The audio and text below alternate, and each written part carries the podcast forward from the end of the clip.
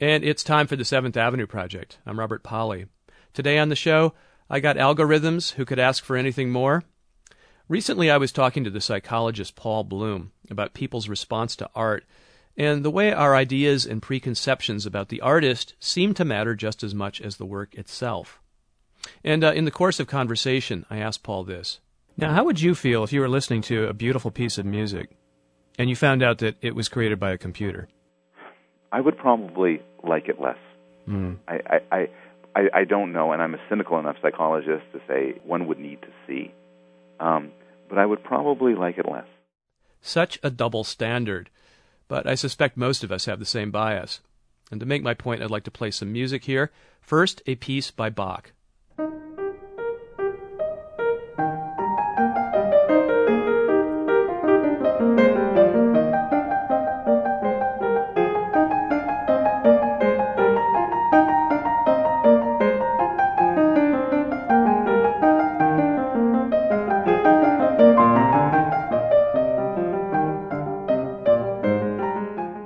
Mastery. Nobody does counterpoint quite like Bach, right? But what if I was to tell you that this was not composed by Bach, but by a machine emulating Bach's style? The whole tune feels different now, huh?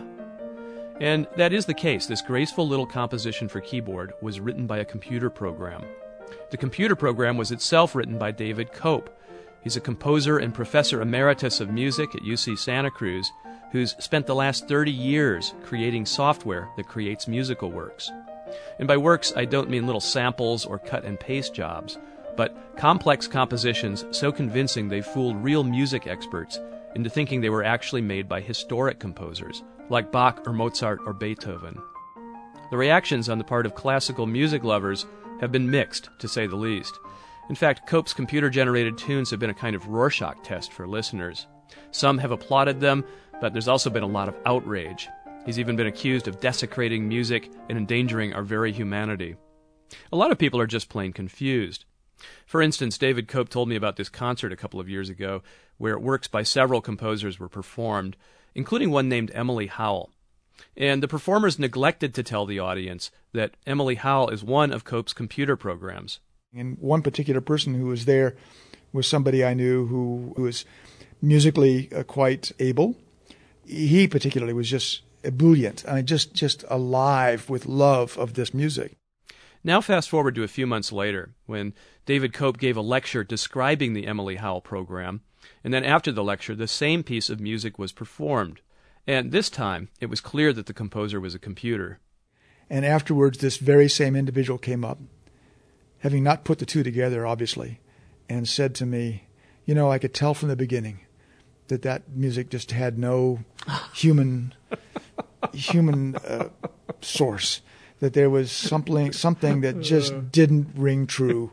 That the computer just gave itself away immediately. Now, I want to point out that David Cope didn't set out to trick people. He just wanted to make good compositions and to explore the nature of musical creativity. He was asking questions like, what is it that composers actually do? Can computers do the same thing? And if they can, what does that tell us about human acts of creation? Are we machines too, cranking out music by the numbers? Or are our works somehow more inspired because we made them? Well, today I'll talk to David Cope about those and other questions, about his long running musical experiments, and why they make so many people uncomfortable. And uh, before we go to the interview, let's uh, listen to one more piece of David Cope's computer composed music, a mazurka after Chopin. Like the previous Bach style piece, this one is performed by David Cope's wife, the pianist Mary Jane Cope.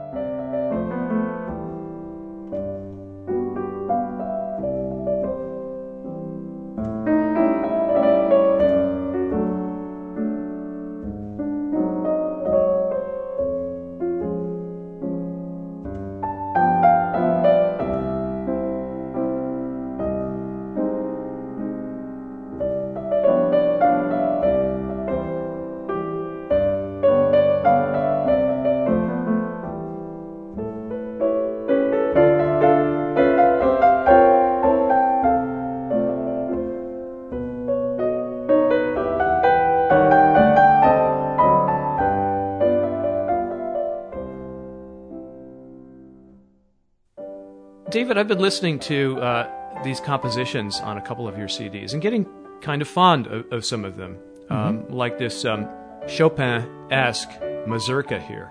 But I don't know who to compliment on this composition. Well, I don't.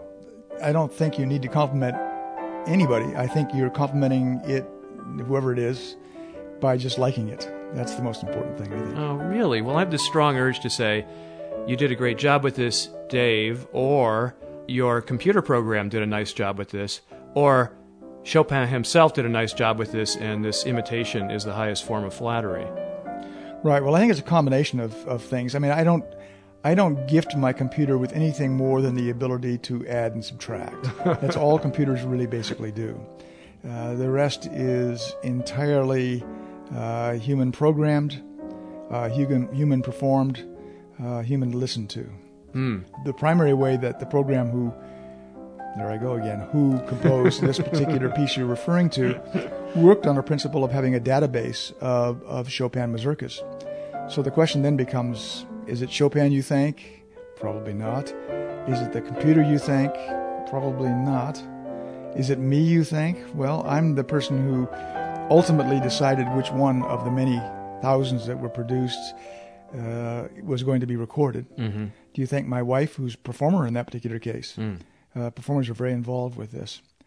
All I can tell you is that for the published versions of those pieces, those those Chopin-esque pieces, uh, I put on them by David Cope with experiments in musical intelligence.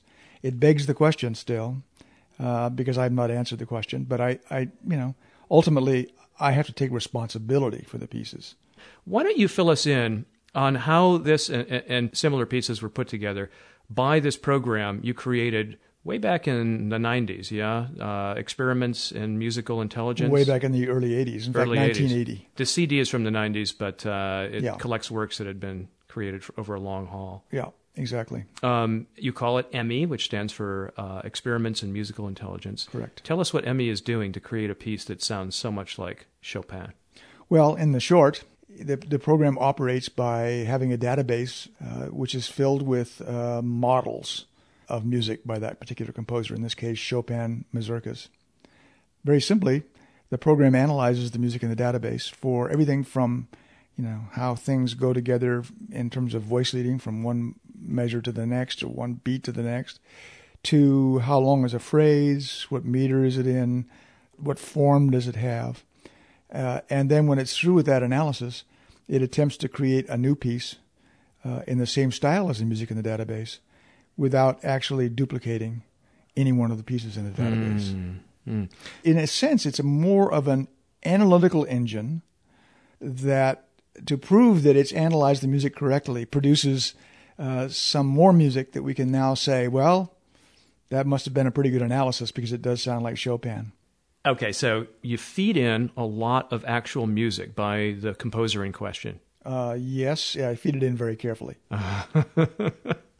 But the computer program uh, analyzes it, breaks it down, figures out the kinds of components, the kinds of transitions, um, other structural elements, and then creates its own, Yes. you know, imitation of that composer's work.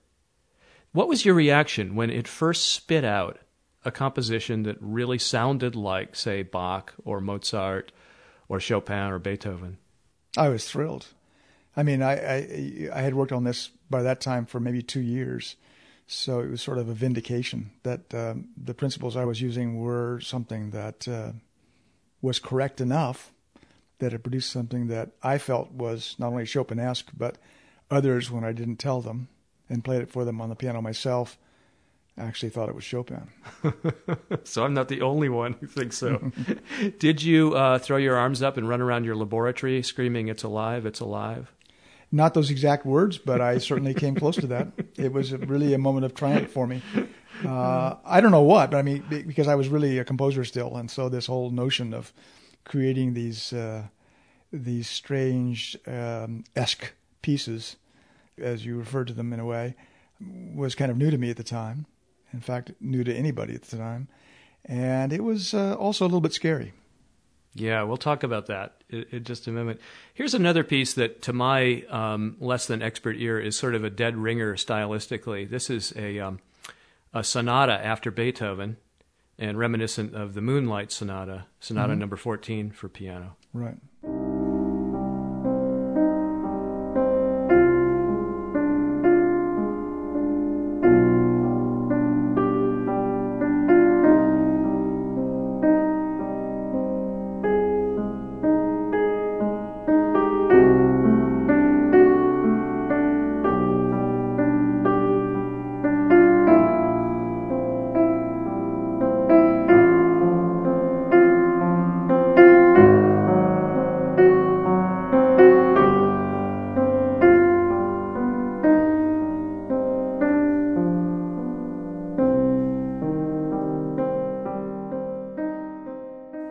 That again is played by your wife, Mary Jane Cope? Yes.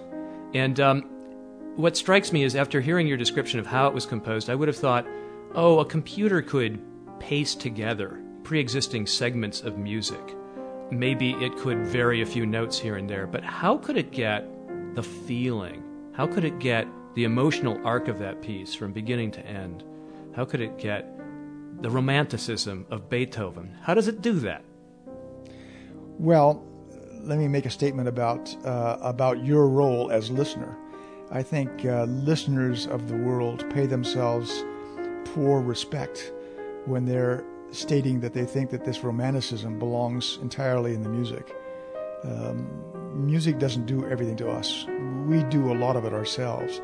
And the music, which after all, in Beethoven's terms, was nothing but a bunch of black dots and black lines on a white mm-hmm. sheet of hmm. paper, uh, requires that a performer realized that in the performing style of Beethoven's time, or at least in a believable performing style.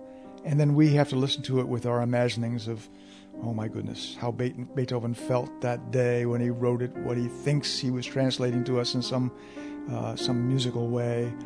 You know, the important thing is, I believe, is that there's there's three components.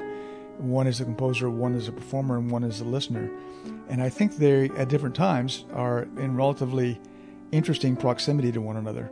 But I do think that we, we, we tend to raise the composer to, um, to heights and lower ourselves to the depths um, uh, in, in uh, mistaken ways. Hmm. We certainly think of Beethoven, Mozart, and these other giants of composition as, as having unique gifts. I mean, nobody has composed Beethoven pieces like Beethoven. No one's composed Mozart pieces like Mozart. Very, very rare creations. At least that's how we think of them.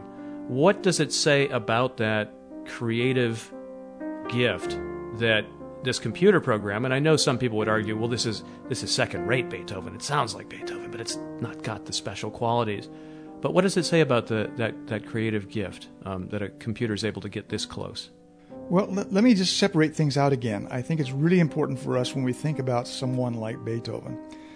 And I'll just use myself as an example here. Before I begin to listen, I imagined somebody who later in life became deaf. I, rem- I remember seeing his great uh, collection of ear mechanisms for him to hear later in life, some of them quite large, uh, and one of them actually attached to the piano, and, and he heard through his teeth when he was completely deaf.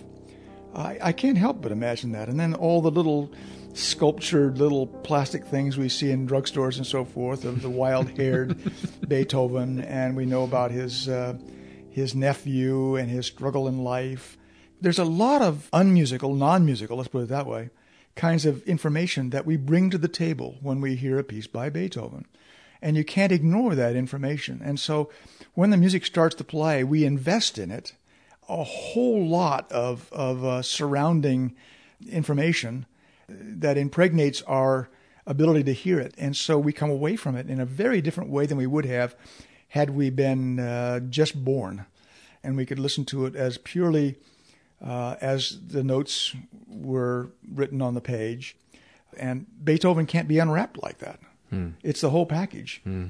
It, it also suggests that the, the computer has captured something that we humans recognize as Beethoven's essential style. Something's in those elements that the uh, computer program has extracted in its analysis really do seem to embody what it what it means to be a Beethoven composition.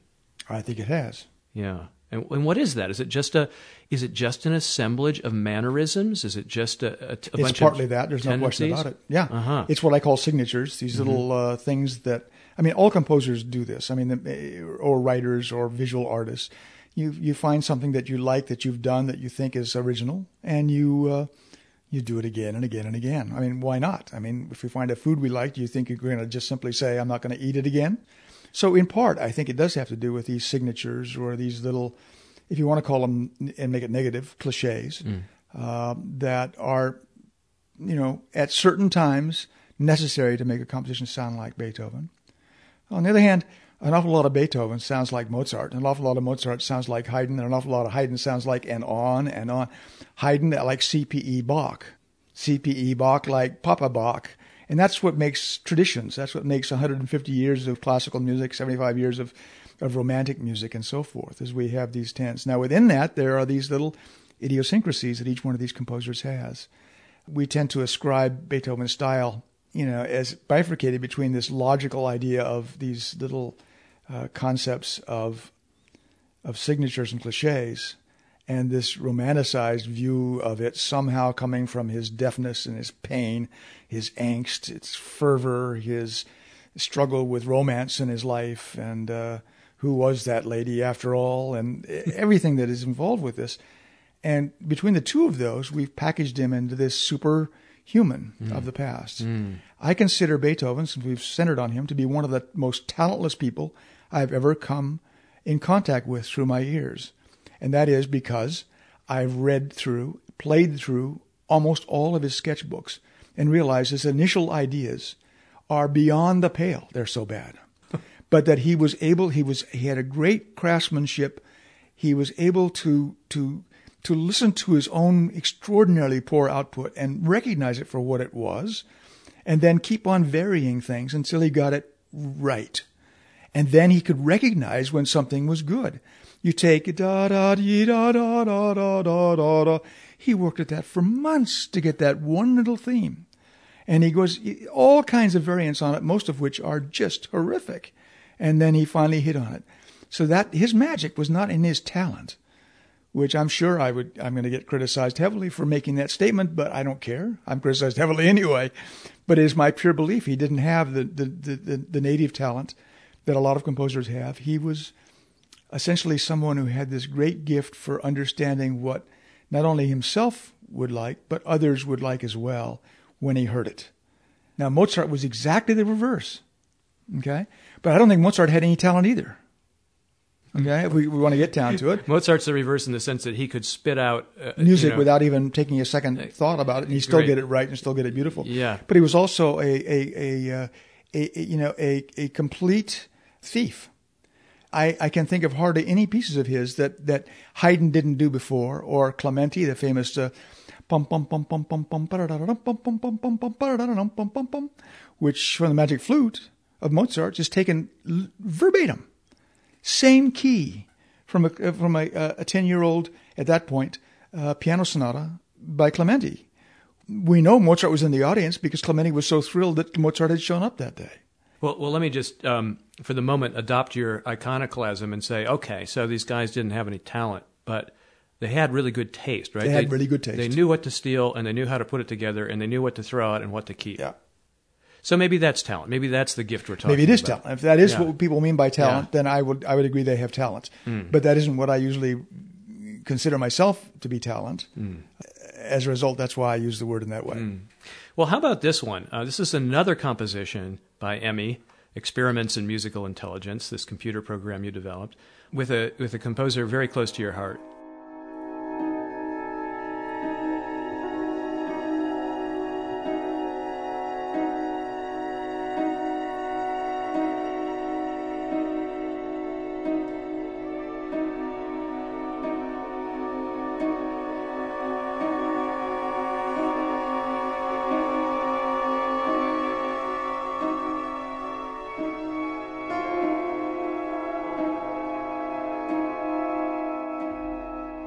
So this is a piece um, performed by Ensemble Nova, where Emmy was actually analyzing and then recombining and recreating work after your own style, Yes. after your own works. Yes.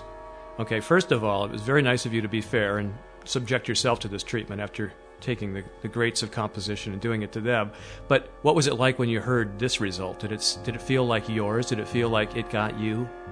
I, I didn't hear it first when it when it was finished when the program actually produced uh, uh, the MIDI file and then I made a score out of the uh, the output from the program. I didn't really have the tactile sense that you get from a live performance, and so I scheduled it for a uh, performance with the uh, University Orchestra here, the quarter that I was conducting the orchestra. And so the very first time I walked out on stage for the rehearsal was the very first time I heard the piece. And it was a, a nerve wracking experience, let me tell you, because I had no clue as to whether this was a bomb or, or something that was going to be very exciting. And uh, it, was a little bit of both.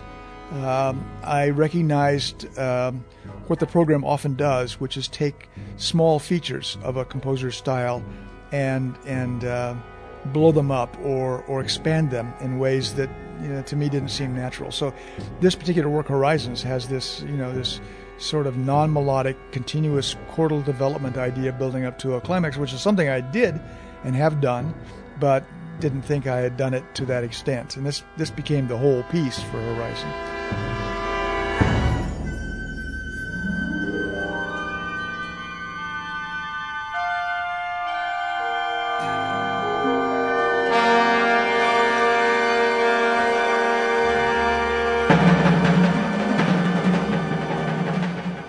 But as I conducted it in rehearsal over the course of the quarter that I was conducting it, I felt uh, ultimately uh, quite satisfied with it. And uh, since then, it's been recorded and I've heard it a number of times, and I actually listen to it myself occasionally. And I think it's been it's fine. I, I consider it one of my pieces. This is, uh, and have no problem with it whatsoever. So your piece, by way of, of sort of a prosthetic extension of your own brain. Yeah, and I think this is a really important point, and th- and that is that uh, again, the computer is a tool. It's there to do things more accurately and quicker than I could ever possibly do them in my lifetime. It's allowing me to do things that I wouldn't otherwise even think of doing because of that speed and accuracy.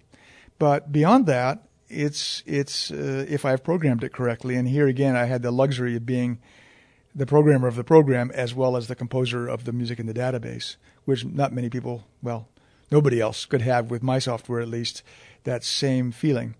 And therefore, I didn't have this bifurcation of my personality into uh, into thinking that this was machine composed. It it wasn't. It was composed by me by way of this uh, prosthetic, as you referred to it, uh, and that was great. I mean, I, I, I thought that was just uh, so much the better. Mm. I've been in love with algorithms all my life. You've got to understand that. I, I'm, I'm, you know, I can trace my first algorithmic composition back to the mid '50s.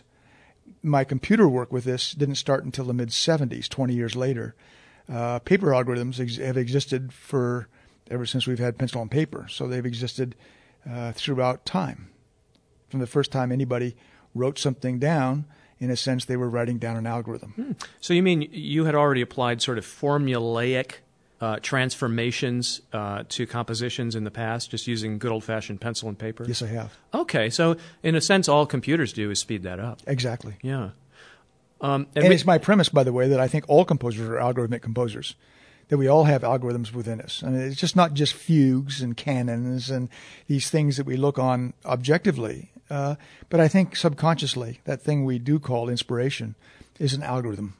By the way, I just want to quickly explain uh, something you said earlier that what the computer program produces initially is a synthesized version, a MIDI version. And then Right. later, if it's one that you really like, real human musicians get to play it, as, Yes. in, as in the, the version we've been hearing by Exactly. Ensemble Nova. And you're listening to the Seventh Avenue Project on Central Coast Public Radio, KUSP. I'm Robert Pollie, and I'm talking to the composer and computer programmer, David Cope. For the last three decades, he's been writing software that creates pieces of music, some in the style of actual historical composers, others original modern works. Cope's belief is that all composition follows computational rules or algorithms, challenging all sorts of cherished notions about human creativity and uniqueness. And we'll get back to that interview in just a moment. Now back to today's interview with the composer David Cope. Um, now we get to the thing that you mentioned earlier your mixed elation when you first heard the results of Emmy, and you said a little scary. Is there something scary about the realization that you've come to that all composition is algorithmic, that we are like machines, or we are machines applying formula?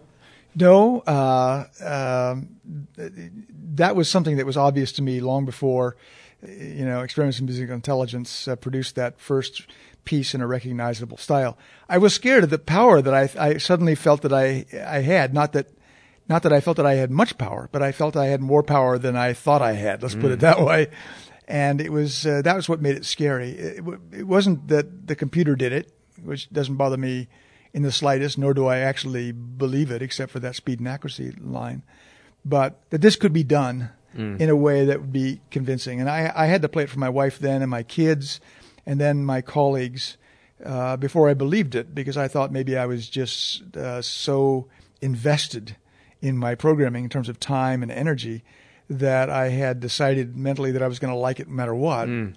But they uh, they agreed with me that it's they seemed to th- think it was very good. And then as I went forward and played the game a few times until I stopped, the game being, you know, here's three pieces, mm-hmm. one of which is by a computer, one of which uh, at least one of which is by uh, the, the actual composer you think it is now, which is which, and you play it for musicologists and they can't tell the difference.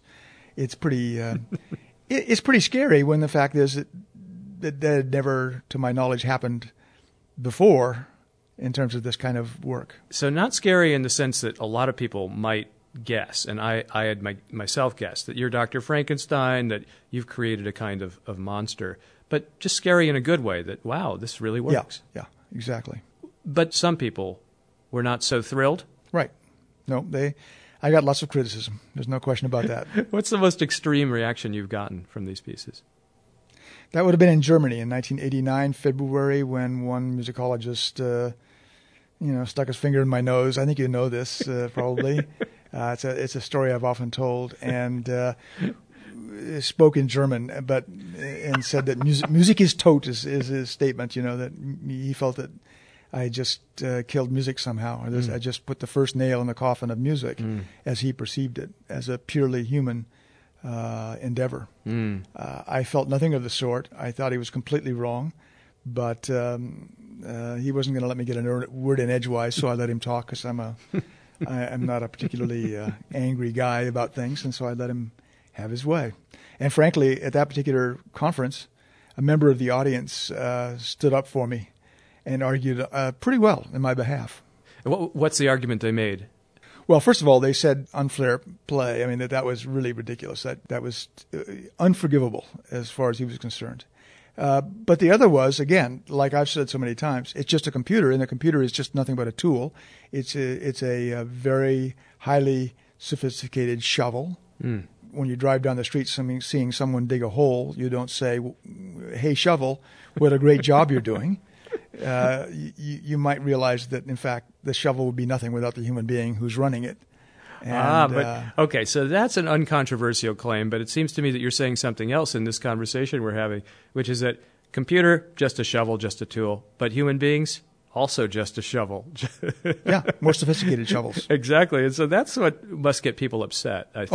Oh, oh yeah, I, I seem to get them more upset when I bring up the philosophical viewpoints that I have, which are. Um, something I believe profoundly in, and usually try to keep out of conversations uh, when I'm in situations like parties and so forth, because I want people to have a good time and not have to get involved with this. But when I start telling them about human algorithms, they get pretty mm. upset. But I, I, believe the whole universe is nothing but an algorithm.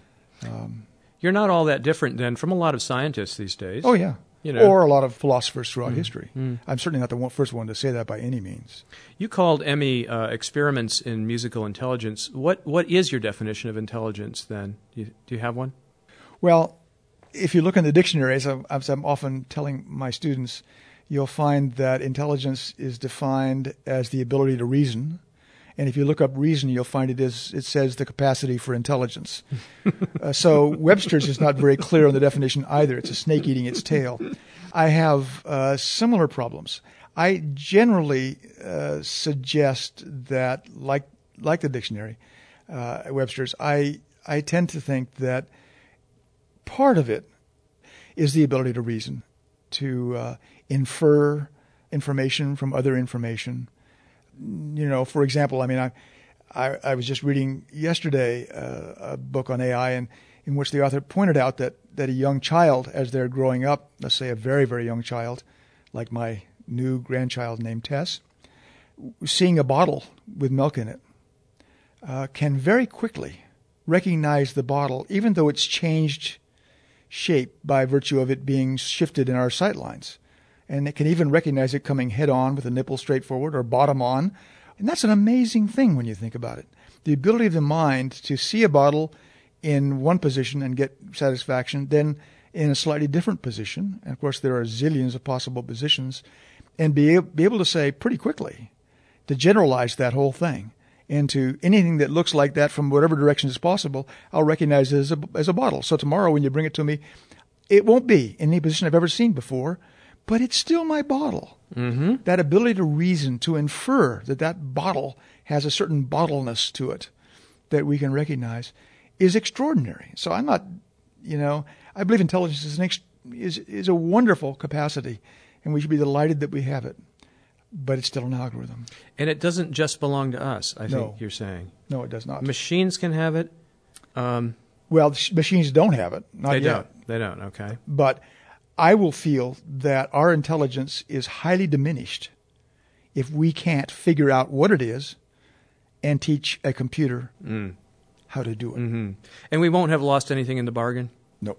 So, what is this anxiety that a lot of us have about losing out to machines or to an idea of ourselves as just brute calculators? You know, why are we so afraid of that, do you think? Well, I mean, I think that each one of us, with our own self consciousness, our ability to be able to think that we're individuals and so forth, think we're somehow much more than that. We've always thought that. We've always thought there were external gods that that gave us this superior uh, intellect and the heart and the soul and all these things. And um, while I, I do believe there's a lot we don't know, which we might want to ascribe to as God or soul, at the same time, this thing that's trying to find those things out is, is an algorithm. And I, I think that people underestimate the value and sophistication that algorithms are capable of. Algorithms can be extraordinarily significant things, and I'm demonstrating that now, and you are, and everybody who's listening is demonstrating that. Uh, merely because the, the the language we're using is such a sophisticated device. But I think that anytime anybody who has a romanticized view of things thinks of themselves, thinks of other people in the world, to be reduced to a single word is a reduction they're not willing to submit to. I, I was just thinking, you know, Mark Twain said man is the only uh, animal who blushes or has reason to. I would add, we're the only ones who are, worry about our status Yeah. as as a species, We do. and I don't know why, but I think that's part of the the anguished uh, reactions that, that your work gets sometimes. Uh, I would tend to agree with that. I also tend we're, we're also tend to believe that we're also very much influenced by science fiction movies from the 50s, 60s, 70s, Yes. and their portrayal of uh, these robots or these artificial intelligent beings becoming somehow on their own superior to us, Mm. and then running us and turning us into you know into slaves. Oh, there's a lot of talk about that now. Absolutely. Yeah, More than and- ever. Yeah, and that, that builds up a fear in people, even though there's no reason to be fearful. We're so far away. We, I'm not sure that we're not even further away from AI than we were when the term was invented. I look at you know the, the spectacular gains in computing power, and yet I don't see computers. I don't see them as any more menacing or any more autonomous, uh, capable of taking over our lives than than I used to. I don't either. Yeah. I do. I do notice that, and this is important. I think for me at least, if not for the audience, that I had um, I had prostate cancer about three years ago, and machines can do those the, these uh, placing of uh, very small uh, radioactive uh, little bodies inside Mhm. your body to Mhm. kill the cancer. And I was very thankful for the computer's ability to be able to do that. All that saved my life there was a series of algorithms, sheer and simple, and uh, and I loved it. and human ingenuity in And using those, ingenuity. those algorithms. Yeah. Now, um, we've been talking about your compositions from, from quite a while ago, uh, made by this program you called Emmy, Experiments in Musical Intelligence. At some point, you moved on. You got rid of Emmy and you created a new program. Right. I didn't actually get rid of Emmy. I got Oh, I of, read that you killed her. Uh, well, that, that's a little over over uh, drawn. I, Emmy Emmy herself, quote unquote, is still alive and well. It's the databases that I destroyed, and the databases were extremely important to the program. It took me, in some cases, years to create. So, um, by so doing, they uh, put an end to my, you know, creation of music in historical styles and allowed me to investigate creation of new musical styles, which is what I'd more or less been always interested in. So in 2003, I put her to rest, uh, though she still occasionally writes music in my style because I didn't destroy those databases. Ah. And I also have a, a uh, three or four small databases that I use for demonstration of her live, so we can, you know, in in presentations, I'll often bring her out and, and create a a little Mozart piece or a Joplin piece or a, a Bach chorale or a small Chopin mazurka, uh, just so people can hear uh, a world premiere of a new small work. But otherwise, she's um, mothballed in a manner in which I will not be seduced again into going back to that. Mm. And I say it that way because I was seduced. I had, I had, I had tried to quit doing historical replications in the late 90s. And over and over, like trying to quit smoking, somebody would come up and say, you know, well, what if you did this database with that database? Or what if, you know, Schubert's ninth uh, could be whatever and Mahler's tenth and so forth? and, you know, I was seduced back, in, back into it a number of times. And finally, by destroying every copy of every database I had, uh, I was able to put her out of commission in terms of that, uh, except for COPE databases. I got it. And so I still do compositions in COPE occasionally with COPE style. So, um, RIP, at least to some extent, Emmy, and enter uh, the latest program, which is called Emily Howell. Called Emily Howell, correct? And that name comes from. Well, Emily is a is a sort of derivative of Emmy, so that that shows uh, a relationship there. And Howell is my father's first name, uh, my middle name. Uh, the majority of my background being Welsh, and therefore uh, it seemed appropriate because I wanted to honor him. He was a wonderful man. He's dead now, unfortunately, but uh, uh, honor him in some way. And now Emily Howell works on a database, works on a different principle than experiments in musical intelligence, but it still works on what I call data-driven mentality. That is, it still works with a database. And in this case, the only data that I allow Emily Howell to use is the music that her quote-unquote mother, Emmy, created. So she has a thousand pieces at her disposal, and she uses on. So she's a second-generation computer model composer, which is, I think, quite interesting. I, I didn't realize that she used only pieces created by Emmy. Yes. And yet the result, which I, I think we should maybe start by just playing um, one of, here we go, anthropomorphizing dangerously, one of her compositions. And this is a, a composition called From Darkness Light. Um, and it alternates between preludes and fugues. So we're going to hear we're going to hear a bit from the third part, which is a prelude, and um, then I'm going to fade it and play a little bit of the fourth part, which is a fugue.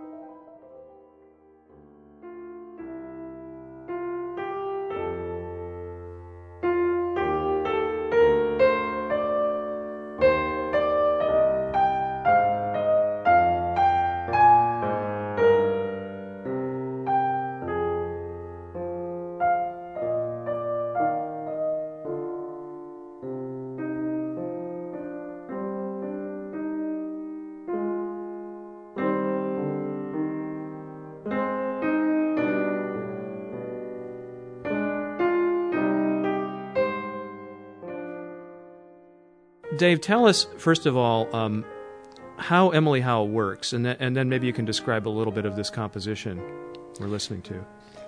Okay, uh, but before I do that, let me let me give you a language approach that I think will make it very clear to you and your your audience uh, how the program works. Okay. Uh, because you can use language with this program as well as you can use music. Hmm. So let's say I start off by typing in these separate words. Uh, how are you today? With a question mark at the end. Each of those words goes into a kind of node in an empty chamber, otherwise empty chamber. And that's all the program knows is what's in there. And these words can be in any language. The program doesn't know anything about English, Esperanto, Spanish, Italian, Swahili. It doesn't matter. Um, as long as you can put it in ASCII characters.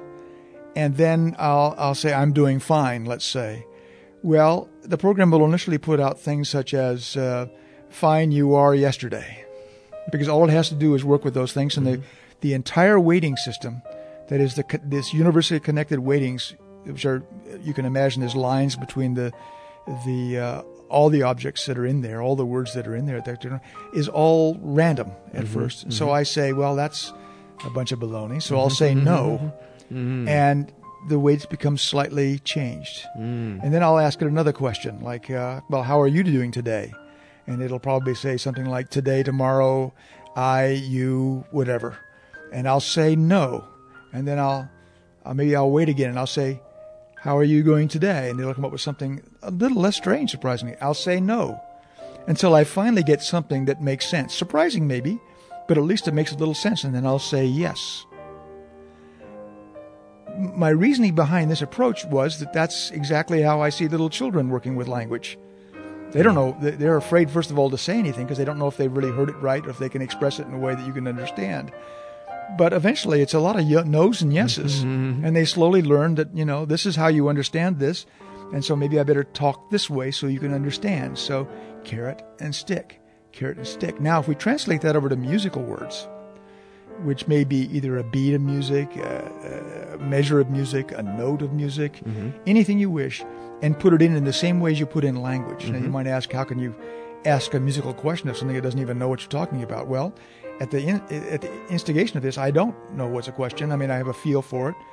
Uh, there are musical questions and answers in tonal music, and most of Emmy's work is tonal music, so it's it's pretty easy to end up with a dominant at the end of my first question. Let's say. So, what's a question, musically speaking? Well, let's let's try one. I'll I'll try one.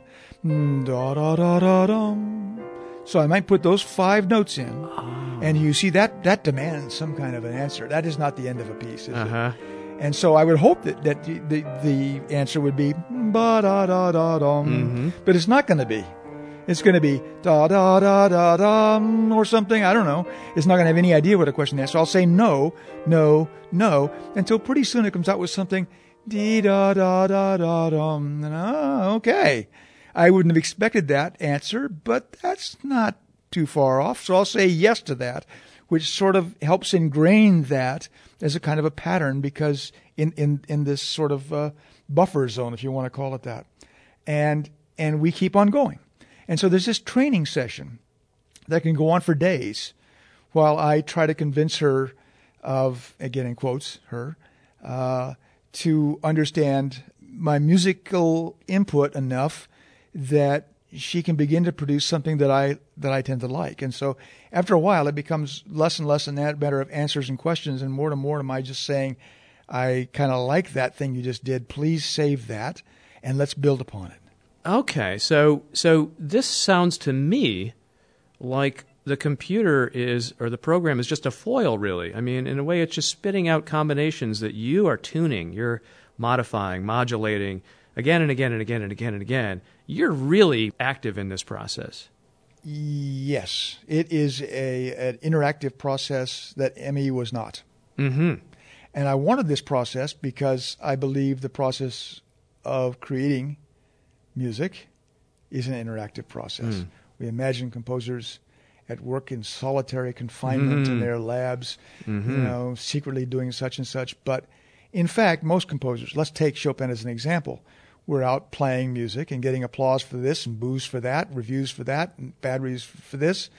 They are getting feedback all the time about their music, and they tend, no matter how you know, they mish, they they may wish to to avoid having that input inform their compositions.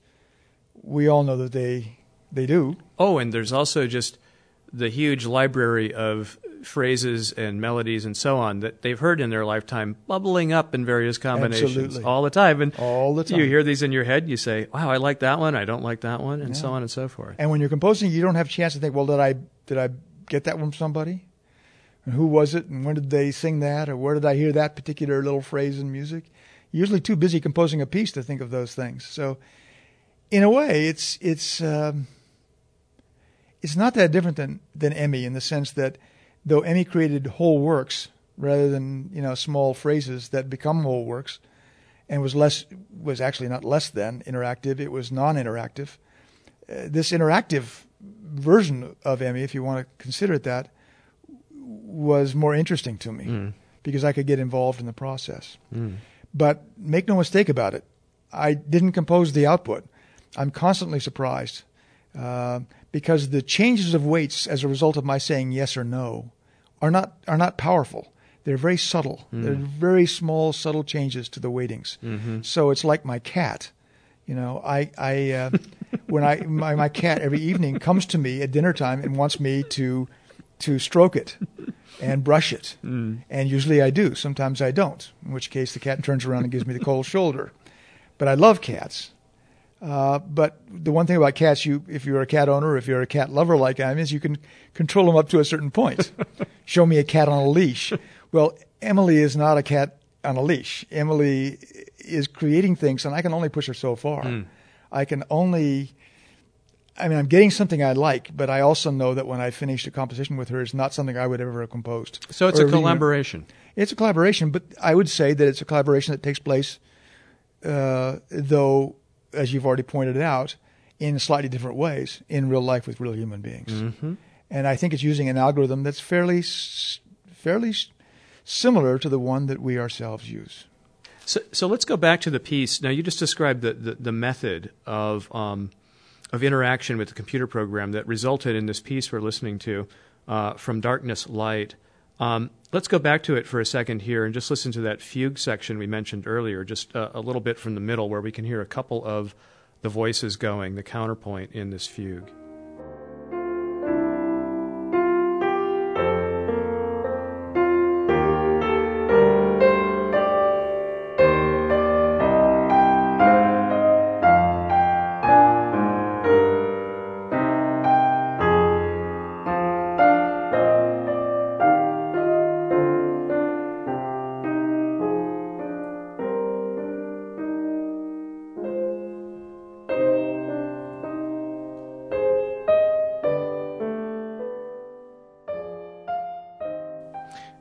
Now, that piece I would still say is, is very traditional. Uh, It's, it's not really a modernist composition, or am I wrong about that?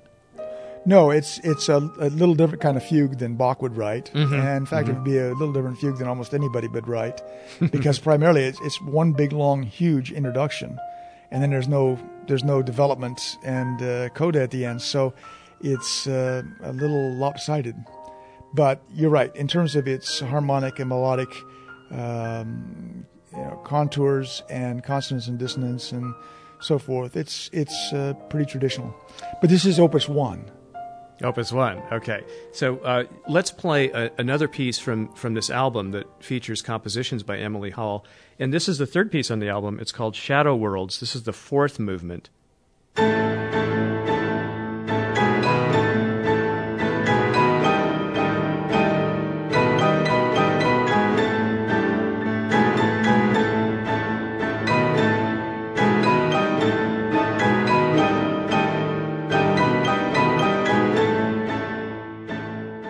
Now that sounds to me like something we could all agree is very modern. hmm I think so. Although you know there are certainly more modern pieces than that in existence today, but uh, yeah, I mean she's slowly uh, developing uh, a style which I don't believe she's uh, certainly attained yet. But I'm working on two or three more albums in which I hope to produce, or I hope she produces, uh, some you know some musical output that will be different than anyone has ever heard before. And uh, On this recording, who's performing?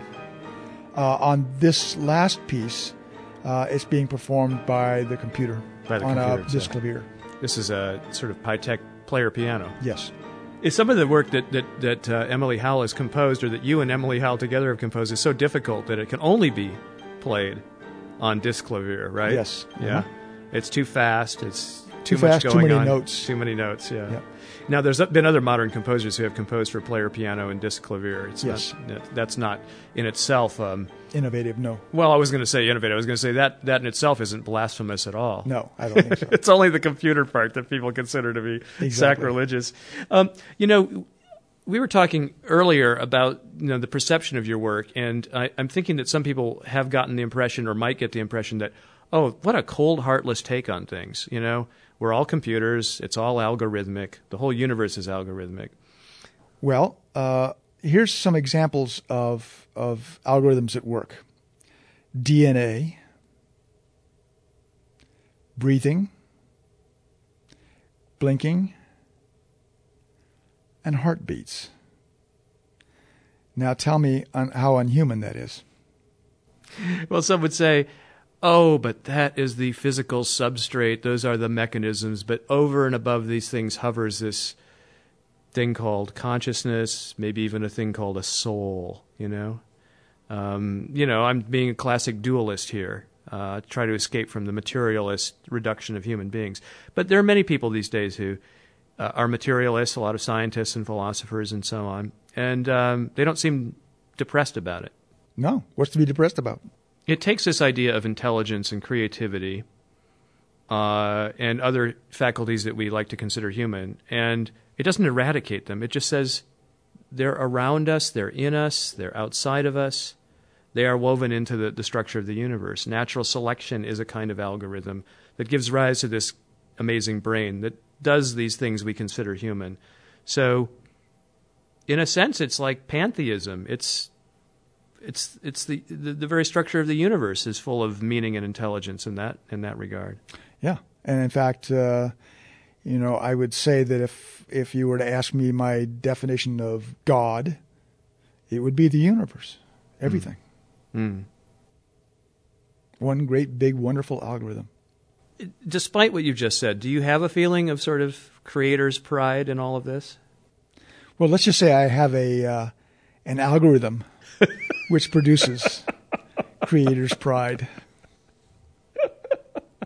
Okay, I wasn't going to trick you into anything there. Um, you have an autobiography out. Uh, yes, Came out last year. yes, It's called Tin Man. yes. Why is it called that?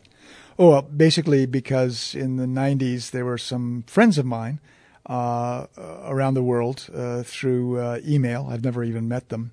Uh, who started a kind of uh, chat list, if you will, and uh, because I at that particular time I was getting quite a bit of negative uh, press uh, about my sort of uh, soulless, uh, anti-human, whatever, like we've been discussing If he only had a heart. if I only had a heart. and so they started calling me Tin Man. Uh, and they distinguish it from uh, Tin Man in uh, Wizard of Oz, which was two words, Tin Man, by always calling me Tinman, the, the, the, the one word. Uh, they, they were combined. And, uh, you know, I actually uh, kind of liked that in a way. Um, because it's sort of, it's sort of, you know, the man in search of a heart, and this was what the critics were all about. So I, I, you know, received that moniker, and some people still refer to me that online within that group when they write to me. Uh, and so it seemed like a uh, a nice title for the book. You're not heartless when it comes to music. Music really touches you. Yeah, but I, I, I, I again, I, I, I tend to stay away from you know heartless or heartful or soul and all that. I mean, I think it just resonates with my algorithms. I mean, I think that I feel, you know, uh, very secure because of some very obvious reasons, and that was when I was very young. My mother was a concert pianist, or, and wanted to be, anyway, uh, but she had me instead, which I guess I'll never live down. And uh, I, from the very first moment of my existence, as I can remember, I was listening to Chopin, I was listening to Beethoven, all the composers we've been speaking about. It's it's in my blood, and those things were impressed upon uh, my sort of semi blank neurons in my brain to the point where uh, I instinctually uh, feel mother's milk toward them. They mm. are they are what fed me intellectually when I was young. And even though I've always wanted to be an astrophysicist at heart, I I, I love mathematics. I love to to write, um, and I love to do a lot of different things in my life. And I would rather, in many ways, have done those things other than be a composer. Um, I'm a composer. Uh, I really had no choice. And yes, I listen to music uh, six to eight hours a day, almost entirely classical music and modern music. Uh, and uh, yeah, I love it. it. It's something that is, uh, I go two or three days without listening to a piece, and I am in withdrawal. I really am. I, am in terrible shape. And so whenever I get into a squirrely mood around the house, my wife orders me to go upstairs and listen to uh, a piece of music, the first one I can get my hands onto. And I'm really, I'm really uh, uh, very uh, open uh, in terms of uh, my tastes. I like a lot of different music, and so I'll turn on Vivaldi just as likely as I'd turn on Stravinsky or any other composer for that matter. I often actually choose ones that I don't particularly like because I want to know why I don't like them. So I'll listen to music over and over again that I haven't liked in hopes that I'll find things that'll make me or help me like them. I like to like things. Well, that's some algorithm you got going there. Well, I hope so. I don't know. It's it's getting a, a few gray hairs on it, but it's it's something I'm very pleased with. Uh, I like what I do. People often ask me, by the way, you know, because I do so many different things uh, in a world where we tend to be more specialized, and and I could be considered a dilettante and, and by doing so many different things. Uh, you know, what what am I trying to prove? And you know, my answer to them is, I'm just trying to be the best damn David Cope I can, and it, it doesn't matter uh, what anybody thinks of me or you know how they evaluate one particular thing that I do over another thing. Uh, I'm just trying to be the best, whatever I am that I can be, and uh, it's working so far. well, from my algorithm to yours, thank you so much for this thank time. you. My, my pleasure, indeed. Great questions. David Cope is Dickerson Emeriti Professor at UC Santa Cruz, and we've been listening to selections from two of his CDs today, both from Centaur Records. The first was Classical Music Composed by Computer Experiments in Musical Intelligence from 1997. The second, which we're listening to now, is Emily Howell from Darkness Light. This has been the 7th Avenue Project, trying to be the best damn 7th Avenue Project we can be. Our website is 7thavenueproject.com. I'm Robert Pollie, and I'll be back next week.